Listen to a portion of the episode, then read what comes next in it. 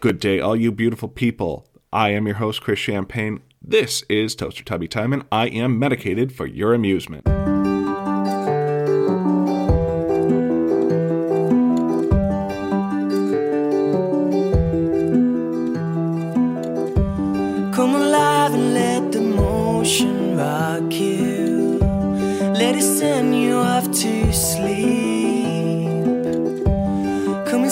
There's nothing left to shock you. Now you've landed on your feet. Good day, you beautiful people, and welcome back to Toaster Tubby Time. As always, I am your host, Chris. Um, I just want to say thank you for coming back. I enjoy speaking to you, and I hope that you enjoy what I have to say. So, um, I know I said I was going to do some reading from a screenplay that I wrote when I was, you know, eighteen, nineteen with my friend Derek, but I kind of decided, uh, based on a conversation that I had with uh, another friend of mine, Ron, uh, that I needed to do this episode first because what he said made a lot of sense to me. Uh, what he was talking about was my episode, a couple episodes ago, go talking about literature and uh, where I read my journal uh, when I was first starting to ride a motorcycle. That was about thirteen years ago. God, I'm old, but but what I wanted to say was um, that he said that I was a bit too harsh on myself. And looking back, listening back, I, I can kind of see that. Um, it wasn't really that I was trying to be harsh on myself. I was trying to keep a level between, you know, self-deprecating humor, uh, which unfortunately then kind of came into more like self-abusing humor. And, you know, there's a, there's a fine line between self-deprecating and uh, self-abusing humor uh, to, to call yourself out for, for being a jerk, being a complete asshole, and just really putting yourself down too much. Um, I thought that I was being humorous, uh, you know, basically trying to say that, you know, the way I was writing was kind of pretentious. I was really, really was trying to be a bit pretentious-y in writing it. I had these wild dreams of being like the next Robert Pirsig and writing the next Zen and the Art of Motor... Uh, Sorry, Zen and the Art of Motorcycle Maintenance. Uh, but really, yeah, it, it could have come off as way too, uh, way too self-abusing. Um, and I just wanted to let you guys know that, yeah, no, there's there's nothing wrong going on upstairs. Uh, to me, I thought I was just being funny, but I can completely understand that. And uh, so I wanted to talk with you guys about um, kind of taking care of yourself and running that fine line between self-deprecating and self-abusing or self-loathing behavior. Um, so yeah, for me, I really, really do find that it is, it's, it's interesting to be, uh, doing some self-deprecating humor. Like for me, I, I can tell you a few stories that, to me, are self-deprecating. They're just more for, you know, picking on myself for the fact of getting a laugh, but not really trying to hurt myself by putting myself down in such a way. Um, so I, I'm going to tell you a couple stories that I think are really freaking hilarious from my life that uh, that I, I'm considering self-deprecating. Uh, using my own self as the punchline of the joke, really to get a good laugh for you guys. So the first one, I was in sixth grade, um, and I don't know how many of you remember being in sixth grade. Well, if pretty much any year, you had to do the presidential fitness test, uh, the stretching, the push-ups, the pull-ups, which they changed to arm hang, which they didn't change back to uh, push-up or pull-ups.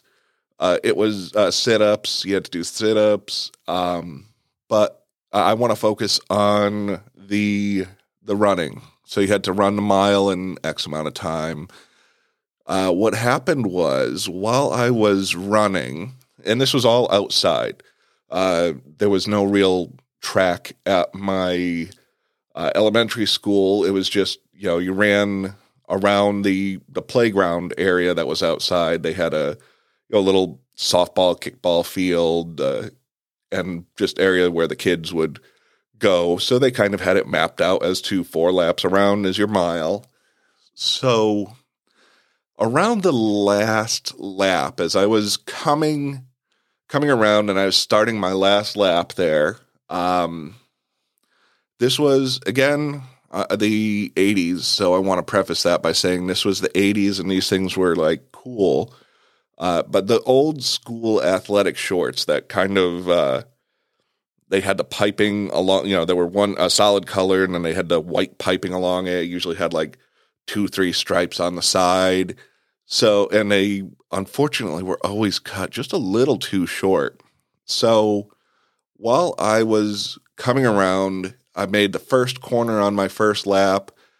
I could see people ahead of me. Thank God nobody was around me, because all of a sudden my dick fell out of my shorts. I was wearing underwear.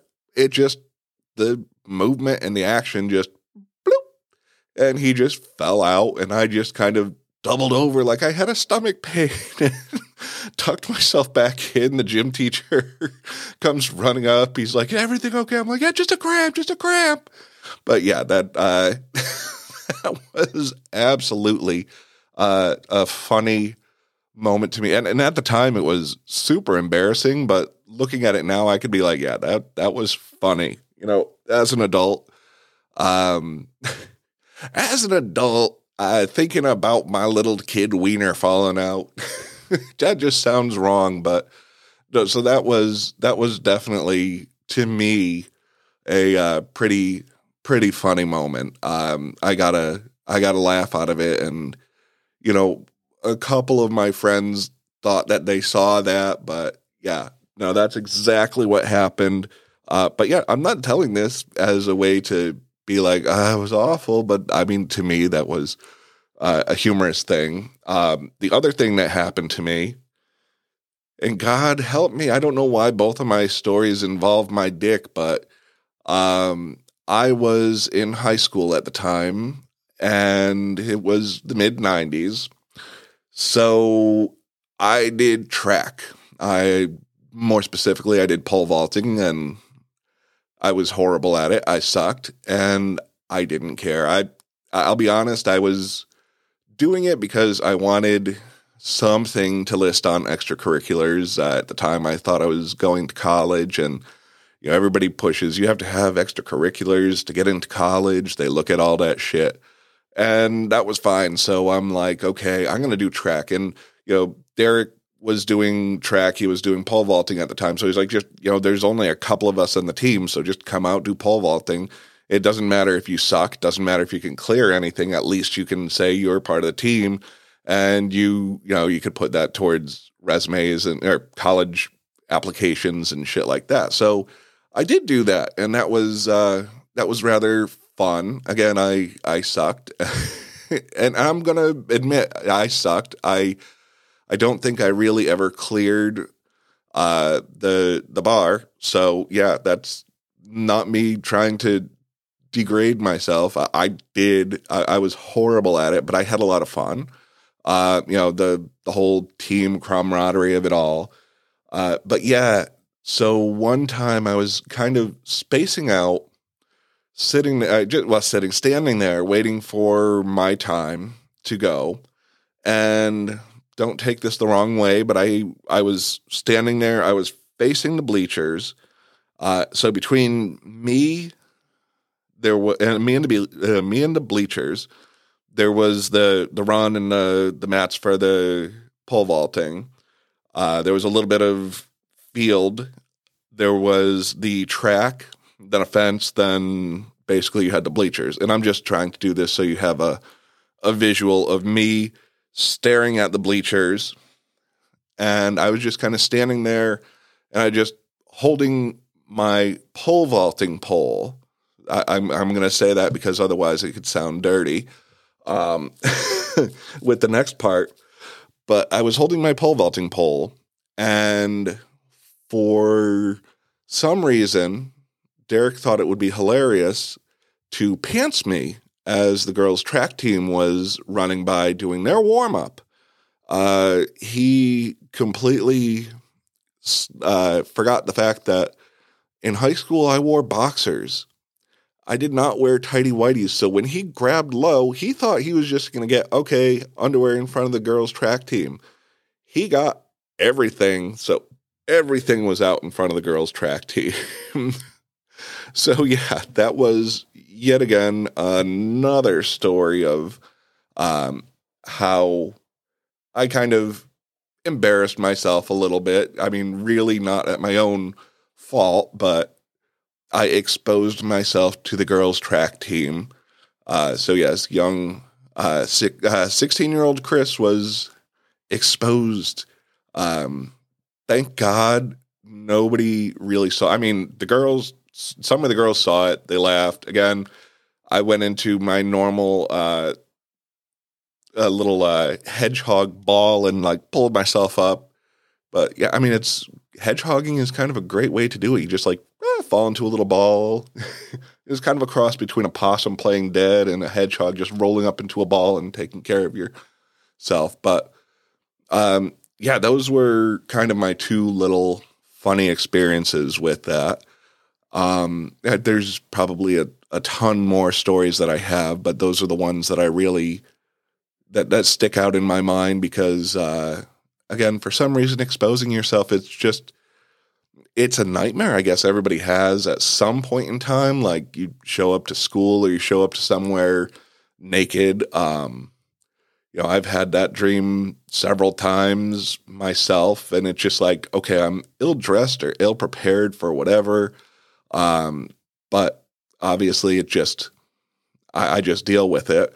Um, there have been plenty of other times in my life where I have been by choice, uh, naked in front of groups of people. Uh, we used to go skinny dipping into the uh, at the beach late at night. Uh, this group of friends that I had post high school, they were all, you know, kind of hippie-ish, uh, Wiccan, just very naturalistic. So it really didn't even matter anything, but you know, it was just shit that we did. But I digress back to the topic at hand about uh, about self-abusive uh, humor versus, you know, self-deprecating for, well, I mean, self-abusive behavior versus, you know, self-deprecating for the sake of humor, for the sake of storytelling.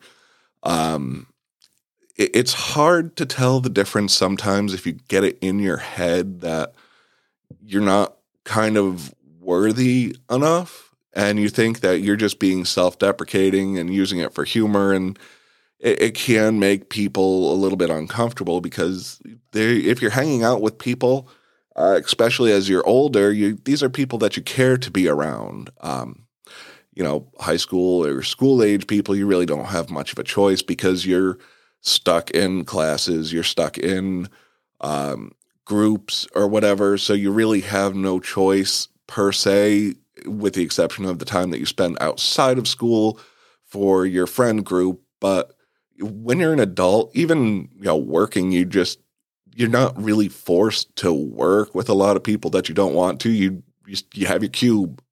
You're not really forced into relationships with people uh, like you are in schools. So once you're older, you really kind of pick the people that you want to be around. So, you know, when you when you do get to a point where you think you're you're being self-deprecating, but uh, it it could come across as self-abusing uh, to try and, you know, get a laugh or try and be interesting or whatever. It's it's really something that is a problem, and you should always keep a good group of friends around you who are willing to not just uh, let you know how valued you are, but also to kind of call you out on your shit when you're doing that. Because again, my friend Ron just absolutely called me out on it. He's like, listen, you know, it, it was a bit much. You were a bit going overboard with the, the way that you were picking on yourself.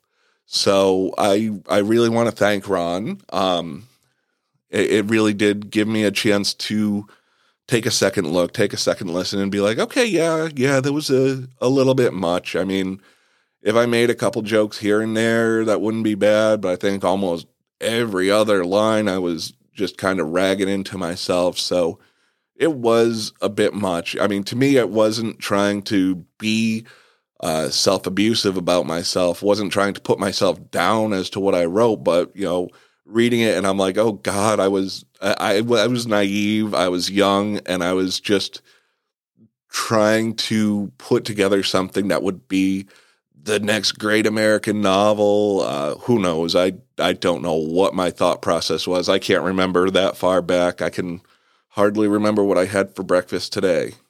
Cheerios. I had Cheerios for breakfast today. Uh, but yeah, no, I, I just really want you to, to know that people want to listen to you. Uh, people do care about you, especially once you're an adult. It, these are the group of people that want to be with you. Uh, it's all by choice. So these are the people who want to be with you, who want to care about you. Um, even, you know, your friends, your family, you make the choices as to who you're going to spend time with. Uh, you don't have to spend time with all of your family if you don't want to.